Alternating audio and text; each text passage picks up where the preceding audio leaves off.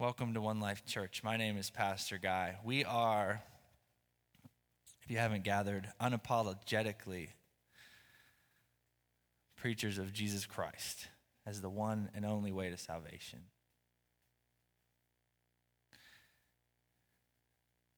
Please pray with me. Heavenly Father, Lord, we come into your church, into your sanctuary as your church to worship, to learn, to grow, to fellowship with each other, just to say thank you for salvation. Thank you for your enduring faithfulness. Thank you that just because I have a down day doesn't mean you have a down day. Thank you that your gospel that your good news of the cross sustains us. I thank you, Jesus. I pray, Lord, that your Holy Spirit will meet us here as I believe you already have. That God, you in the Spirit have come and you are present. I pray, Lord, that you will speak through me, to me and through me, and, and, and that you just anoint my tongue to, to preach as you call me to preach your truths, not my truths. And I pray that each person here will have ears to hear and souls and spirits that are ready to hear your truths and just be encouraged to walk out of here and to serve the one and only living God. In Jesus' name I pray. Amen. Well, we often talk about faith in God, having faith in all circumstances, believing in Jesus to, to bring us through whatever it is that we're facing. And, and, and, we, and, and I sat across a hospital bed with a guy this week that said, My faith is everything. My faith is, is everything I have. It's everything that I need. It's all of who I am. It's the most important part of my life.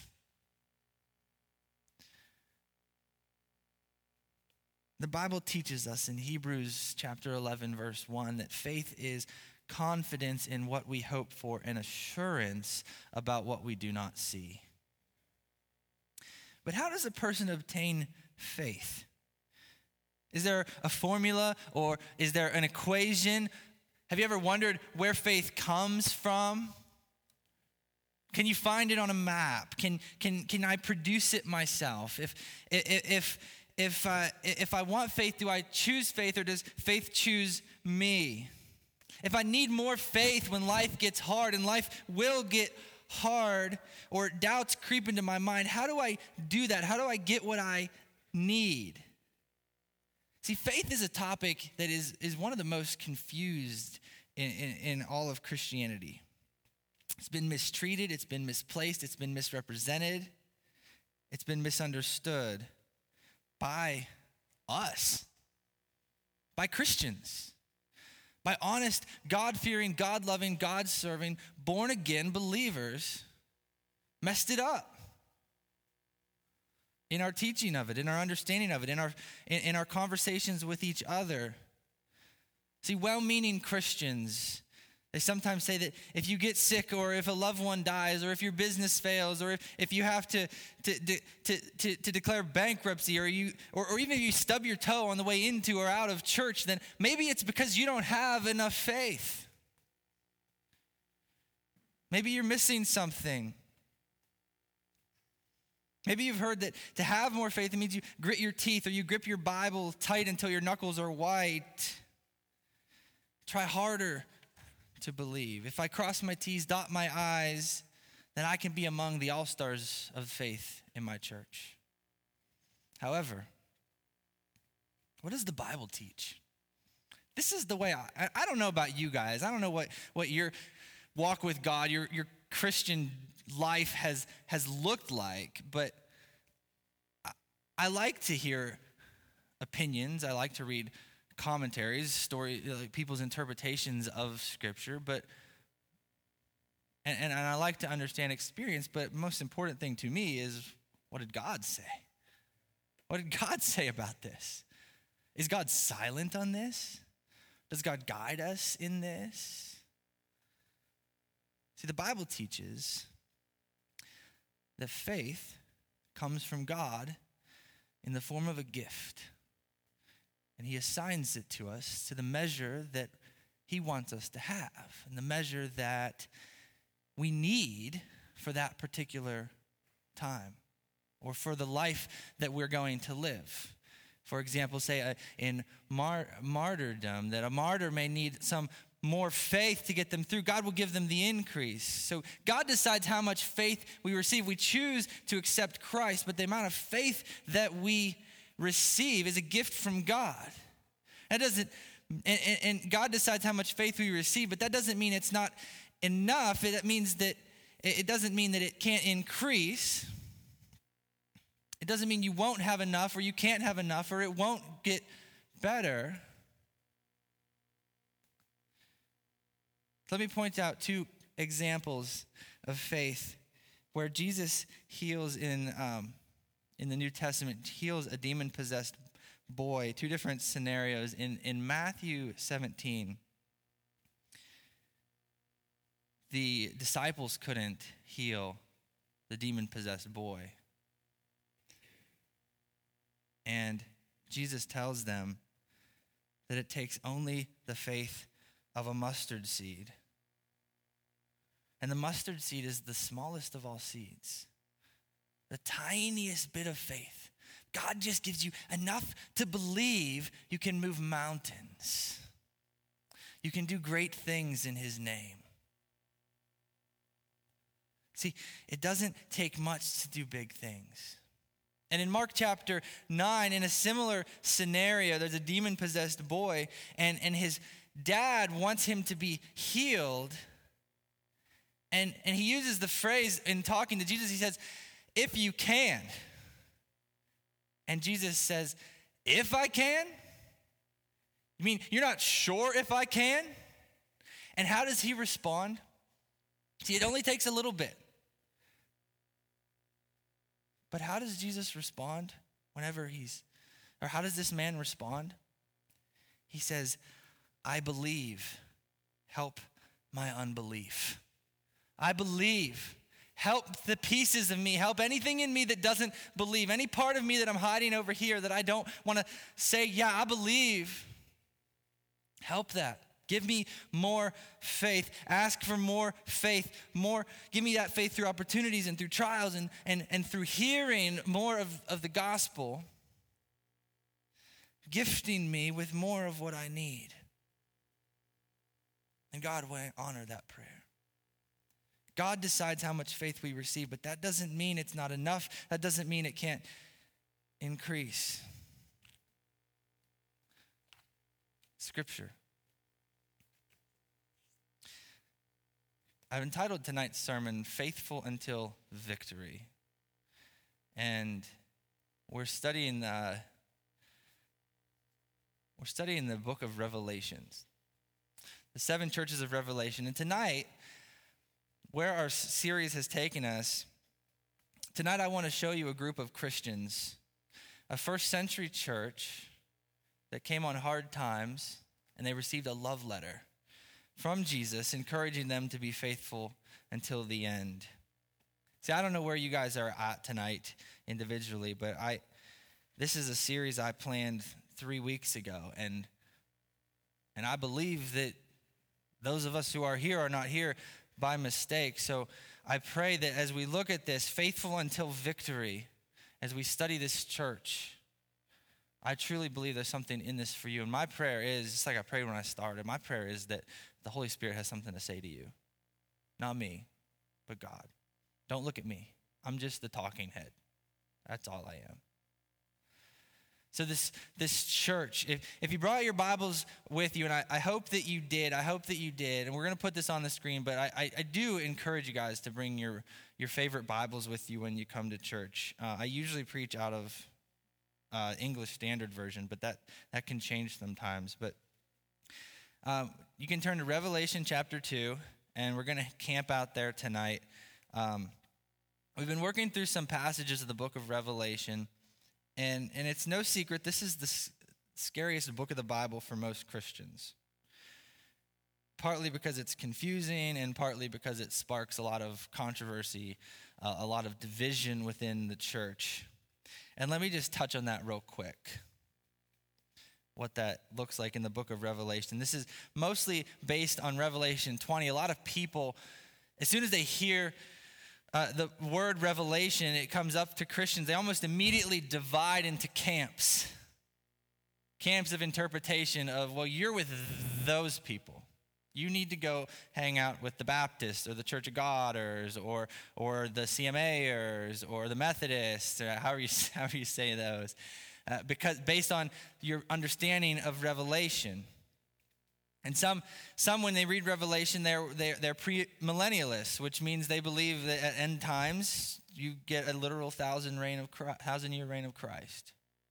Others are postmillennialists, which who maintain that there will be an increase in godliness leading up to the return of Christ.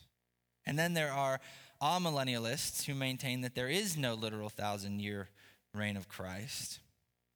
And then there's one more, my favorite humorous category called the panmillennialist, which are the people who believe that everything will just simply pan out in the end. It's going to be okay.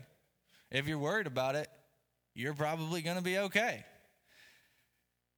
But we're not going to venture down those roads tonight or in those series. I just I want to make you aware of different pieces of that as we go through this eight week series. And we're in week three um, of this. Um, but we're focusing on chapters two and three, where Jesus tells the Apostle John, a disciple who walked with him and lived the longest, he, he tells him to send this message from Jesus to seven literal churches that exist in modern day Turkey. Most of these churches were commended by Jesus for, for what they do well. And we want to be one of those churches, right? We want to do it well. We want to do it as best as, as we can by the grace of God. But then they were also rebuked for what they did wrong. Last week we talked about the church in Ephesus and we talked about how they were really good at doing church, but they had forgotten their first love. They forgot about Jesus. It became all about doing church and not about, hey, we love Jesus. And then they tend to be warned of what will happen if they continue to do wrong and then offered a solution by Jesus of this is how you correct the ship. You don't have to go down with the ship. You can correct this. I don't want to put out your lampstand. I don't want to I don't want to leave your church. I don't want to take the spirit from your church. I want you to make it so do these things. But only two churches out of the 7 receive no correction at all. And we're about to read about one of those churches. And uh, this is the letter written to the church in Smyrna. S M Y R N A, Smyrna. You guys say Smyrna? Smyrna. You can say it like that if you want. Smyrna. Smyrna is about 35 miles north of last week's church, Ephesus, and, and it's the only city that ex- of these cities. This is a church within this city, a small church probably within a, a large city of uh, of non Christians, and there's a city of a, small church of Christians, and this is the only city of the seven cities that still exists today, and it's got a new name. It's known as Izmir, Izmir, Turkey. And during its day that this was written, around the year 100, Smyrna was it was a, a, a prettier city than Ephesus. It was not as large as Ephesus. It was a prosperous port city, but they were a good behavior city. They, they're part of the, the Roman Empire. They'd become part of that as, they, as the Roman Empire was expanding. And, and they, they were really good about being part of the Roman Empire. So we're dealing with some, you know, the people of this city, they, they, they got, a, they were recognized for having good behavior and they were, they, they were chosen as a site for, which was a, would have been a great honor, as a, a site to, to put a statue of Emperor Tiberius Caesar. Not long before he was then replaced by Augustus Caesar, who is who Jesus was born under his reign of Rome. And, and that statue was a big deal to them because this statue was a way of saying, hey, we're pro emperor. This city where this church is located, they were pro emperor. And, in the minds of these Roman citizens, Caesar wasn't just president, he wasn't just king, he wasn't even Obama. Okay? And he certainly wasn't Trump or Hillary. He was God to them.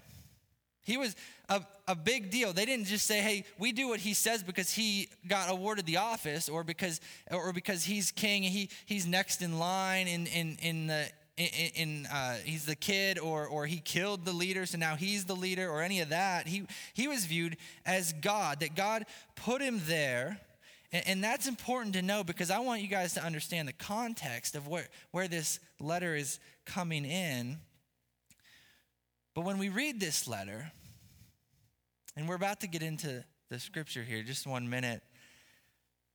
This letter flies in the face of what you and I hear and what they would have heard in the local culture. It flies in the face of the media and the television and what we hear sometimes from famous church leaders. See, one thing that America has been invaded by and has also invaded modern Christianity is that being a Christian means that life is never tough. That being a Christian means that faith is always easy. If you pray, you get a bigger house. If you pray, you get a nicer car. If you pray, you get a better job. These promises of wealth that as long as you stay faithful, then you'll always be driving a BMW. But a lot of preachers they avoid certain scriptures and, and what we're about to read is one of them and, and they, they, they avoid scriptures and they can't teach verse by verse because if they do then they're going to bump into things that ruin their name it and claim it message. That if i put my foot in the land it's mine. That if i'm born again then life is always easy life, can always be peace. Life will, can, can be filled with joy but, but we're still living in this world and trials are going to come and if you've known me for long, you can probably gather that I prefer to preach the whole Bible because, because I have to answer to God someday for what I preach from a pulpit that I claim as a pulpit of Jesus Christ. I have to stand and, and, and answer to that. I have to say, God, God, God, was I faithful to where you called me to preach? See, some teach that if you have God on your side, then you'll never hurt. And that's a false concept of faith that God always brings you out of things and keeps you out of every piece of harm possible. That if your faith is strong enough, you won't have pain. But no, God doesn't always bring you out. Sometimes He brings you through. Sometimes He takes your hand or He carries you and puts you on His shoulders and said, We're going to get through this. I'm going to give you what you need to get through this. And the bringing through can be pretty painful sometimes. But let's look at this letter to the church in Smyrna. Smyrna that needs encouragement to remain faithful. Please turn your cell phones off, Butch. Revelation 2. Uh huh. Yeah. Yeah, he's one of those young high tech people. Yeah, he's into Bible apps. Revelation 2, chapter 8 through 11. And to the angel of the church in Smyrna, write the words of the first and the last who died and came to life. This is how Jesus introduces himself. See, I am I, am the beginning and the end, the first and the last, the Alpha and the Omega. I always was, and I always will be. I died and I came to life. This is Jesus introducing himself to this church that doesn't get rebuked, but this church that needs to be encouraged to stay faithful because things are about to get ugly. Things are happening where they live. And Jesus wants everybody to know, he obviously wants everybody to know that he identifies himself with his own death and resurrection. It seems that he's, it's like it's his calling card. It's his, hey, hey, these are my credentials. I, I, I am qualified to speak to the church, and you are required to listen to me because I, am I'm, I'm, I'm the guy. Like, I, I took your sins to the cross. Listen to me. This is how he, he starts every letter with some variation of this, some new name of who he is. And he wants them to know listen to me, this is my calling card. I know your tribulation, your great trouble, and your poverty, but you are rich. And the slander of those who say that they are Jews but are not, but are a synagogue of Satan. Do not fear what you are about to suffer. Behold, the devil is about to throw some of you into prison that you may be tested, and for 10 days you will have tribulation. Be faithful unto death, and I will give you the crown of glory. I will give you the crown of life. He who has an ear, let him hear what the Spirit says to the churches. The one who conquers will not be hurt by the second death. A few things I want to point out in this letter tonight for us. This letter breaks down very simply I'm Jesus. I know you're in trouble. I know that you're poor. I know that life is hard. I know that there are Gentiles who claim to be Jews. There are non Jews who claim to be Jews who have a, a, a, church, they have a synagogue where they're, they're claiming to be doing the work of God, but they're truly serving the devil. I know this is going on. I know you're poor, but you are rich in the spirit. Be faithful until death, and you can't be hurt. Be faithful to the end, and you won't be hurt. Jesus is monitoring and watching his church and our hearts, and he knows our motives. He knows my motive and your motive, and he, he's receiving these reports and he's watching and he knows what's going on. And he says to this church in Smyrna, I'm watching, and I know. I know where you're at. I know where you've been. I know what you're struggling with. I know that they're coming after you. And he puts these three things together in verse 2 to, to help us to see that he completely understands the circumstance. We serve a God who understands where we're at. It's a beautiful thing. Think about, think about how their life looked like, and think about now, has your life ever looked like this? Be it before you were saved or, or after you were saved. The circumstances are hey, you got a bunch of trouble. You're poor. I see what others have and I realize I don't have much. If everybody in the community is poor and we never see anybody outside the community, we're all doing pretty well. But there's but when we see this and we understand this, my life is hard, my life is struggling. And the Jews in the neighborhood, they think they're serving God, but they're serving the devil. And they're trying to ruin your Christian reputation. They're trying to squash your testimony and squash your spirit and make you feel like you're wasting your time and wasting your life and that it's, it's, it's not supposed, it's not worth giving your life to this Jesus. Bunch of trouble, a little bit poor, very poor in their case. Just don't have enough, just don't have what you want. Just don't have what you need. People are trying to squash you. Does any of that sound like your life ever? You ever been in any situations like that? You got a bunch of trouble. You got bad things happening. Christianity is supposed to be smooth. It's supposed to be easy. It's supposed to be a walk in the park. That, that pastor on TV told me that my prayers for promotions and salary increases will, will eventually be answered if I have enough faith. But I got trouble. And I still have faith. I know I do. I know I do. What's it mean when he says you're poor, but you are rich? It means you're physically poor. I know you're physically poor. I know that you're struggling. I know you can't pay your bills. I know you got debt up to your eyeballs. I, I know that you work all week and you still can't make ends meet. I know you work like a dog and take all the overtime that you can.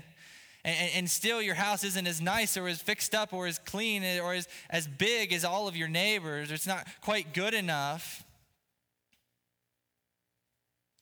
But you are rich if you have Jesus Christ.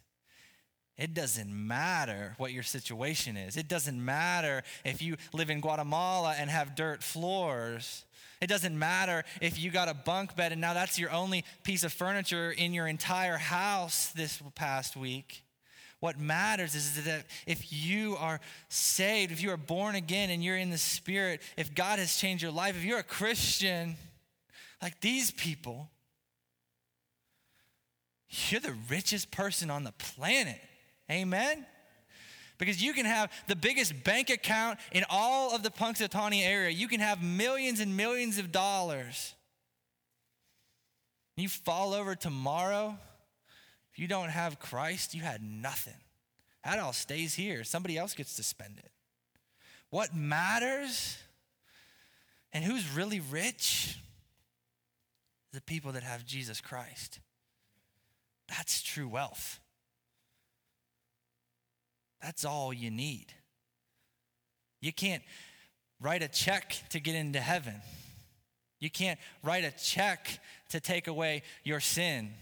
You can't write a check to take away all of your pain and all of your burdens and all this great trouble and tribulation that they're talking about. That part doesn't matter. That part's important in this life because that's part of living in this economy. But what matters is that you're rich in your spirit, that you have Jesus Christ in your heart. I know you don't have, but let me tell you what matters. That's what Jesus wants them to know.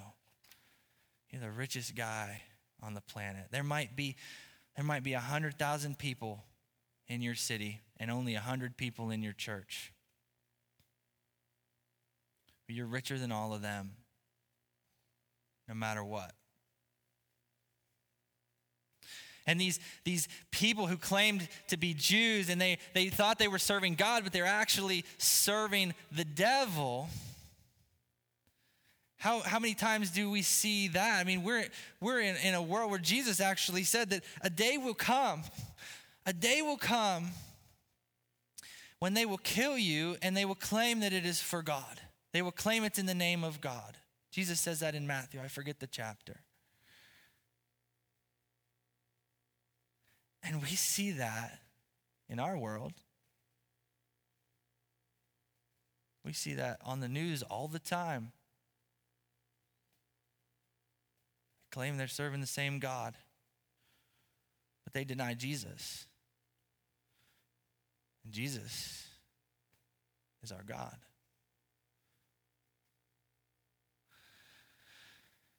You got great trouble and they're trying to, to drag us down. But the, but the people are going to come at you. People are going to try to tear you down. But the devil is going to throw you in prison. The devil's going to throw you in prison.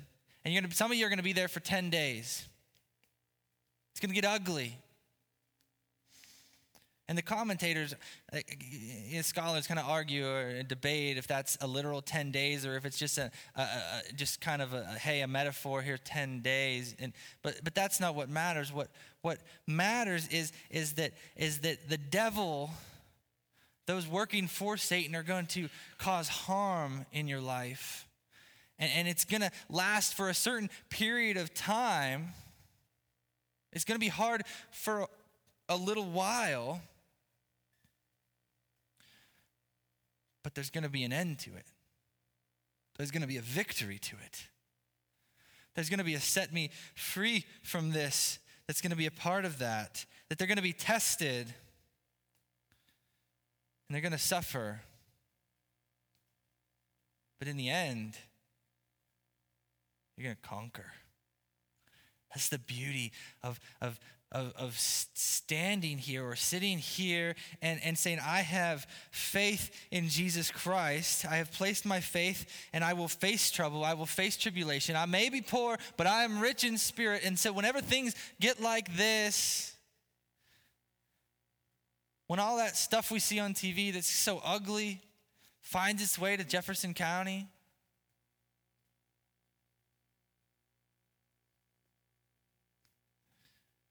stand firm be faithful. Pray for more faith. Pray for God. Say, God, I believe, but I want to believe more of that. I want more faith, Lord. Test me. I'm ready for this. And he will give you, he will be faithful to you. He will be faithful to you and give you the crown of life. And the one who conquers will not be hurt by the second death. If you get through all the things, all the all the struggles, all the hard things in life that you've got going on, I don't know where you're at in your life, but but I know things get get rough. But we we serve a, a risen Savior. We're the only religion on the planet that is true. We're the only religion on the planet that serves a living God. Uh, uh, uh, Jesus conquered death. That, that, that he, he, was, he was crucified and buried and he was dead. And he, he tells us that when he introduces himself in some of these introductions to these churches. He says, I, he says, I died and I came to life. No other religion on the planet can claim that. And the more and more and more I study scripture, and I hope you can say the same, the more and more I'm convinced that this has to be the one true faith. This has to be. God reveals that and shows you. And He changes us. And He shows us that, hey, I'm going to sustain you. You're going to conquer whatever it is that you're going through. I conquered sin. So you, hey, I already got you covered. So if you just lean into me, I'm going to get you through this and you're not going to be hurt by the second death. What's the second death? The second death is separation from God forever. See, we're all going to die once. I throw, I'll throw a long shot out there and say that everybody here has known somebody physically walking around you could talk to and hug and go out to eat with and and then they've passed away and now you can't. We're all going to die once. You might get 70 years, 80 years, 90 years, 100 years. We're still going to die. And when we die, we're separated from this physical life. But if we are in Christ, if we are truly rich in spirit and we have Jesus living in us, if we are saved, then, then we die once and, and we go and we, we be with Jesus and, and we're not separated from God for eternity. And the second death is when we're separated from God for eternity. Not separated from God until He ruins everything and, and wipes it clean, separated from God forever. But the faithful believer won't be hurt by that. And, and, and, when, I, when I look at the book of Revelation and I, I read through it and I get confused, I was like, okay, what does this actually mean? And what, what is he really saying to the church in Smyrna? And I can look at, look at some of this and I say, okay, what, what's important to me is that I've placed my faith in Christ and I can stand on that. And I, and, and I might not know everything that's going to happen in, in, in, this world after I die or what's going to happen in, in eternity after I die. But what I do know is that I'm on the winning team. And if you're born again believer, you're on the winning team. Because Jesus conquered sin, He conquered hell, and He stole the keys to hell so we won't be hurt. And the faithful believer can rest in that. A faithful believer during 10 days of persecution can rest in knowing that my faith has set me free. And you'll be in heaven with God forever. While the wicked are judged for their sin, the Christian will already have been accounted for by the cross of Christ, and there is no more condemnation in that. That's what's cool. So, my encouragement to you tonight, just as Jesus encourages the church in Smyrna is to stand firm in your faith, the faith that God has assigned you, and do the work that He calls you to, regardless of what that looks like, regardless of where that sends you. And just stand firm. Please pray with me as the worship team comes up to close us in a song.